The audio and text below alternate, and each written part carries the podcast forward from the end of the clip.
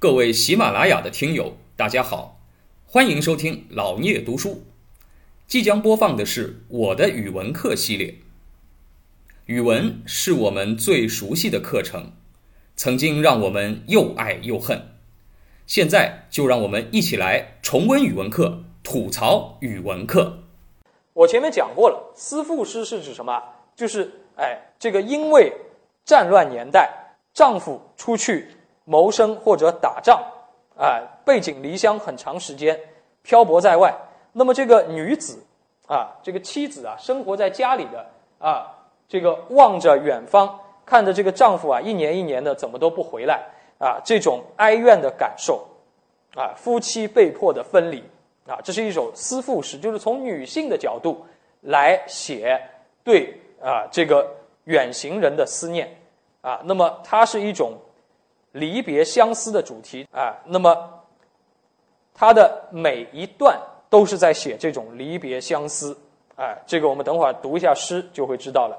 然后呢，哎，看这个，哎，其次就是什么诗意含蓄，表达委婉，哎，这我们中国诗歌很讲究的这种含蓄的表达，不是那种哭天抢地啊，我多么想你啊，我多么爱你啊，就像后来的流行歌曲写的那样，哎，这个我们古诗当中很少有这样，古诗是很含蓄的，来表达人的情感，啊，那么。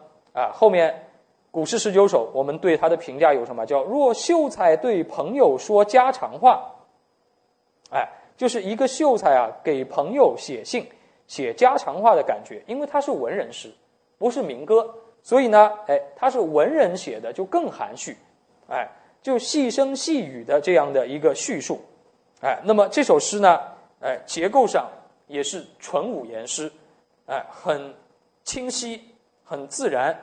哎，展示了这个汉代五言诗的这个风貌，啊，我们来读一下这首诗啊，叫“行行重行行，与君生别离”。啊，这个大家都能看得懂啊。这个走啊走啊，越走越远，对吧？啊，与君生别离，活着分开，相去万余里，各在天一涯。哎，这个没什么好解释的啊。道路阻且长，会面安可知？啊，这个远行的人走得越来越远，对吧？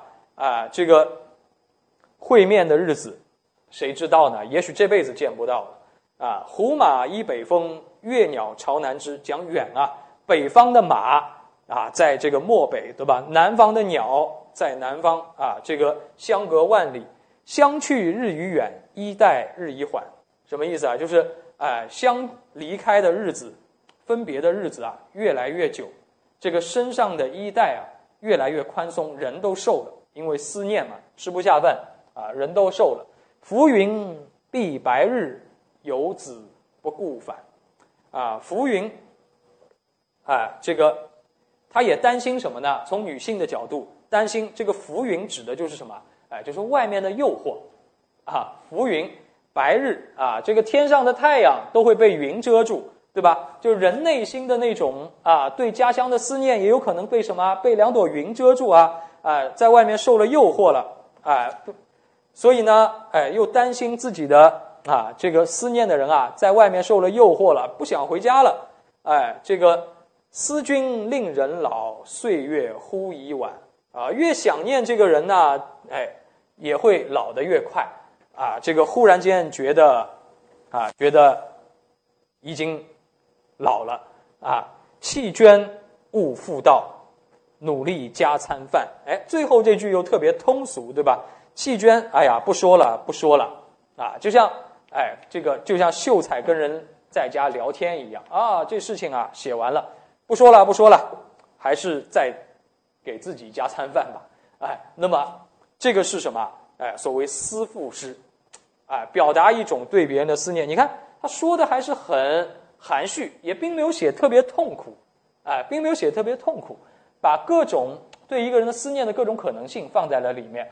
最后呢，甚至于还有一点幽默，啊，就是也是很无奈的事情，不是你想他他就能回来的，这是你改变不了的，哎。那么这首诗当中啊，我们可以看到什么？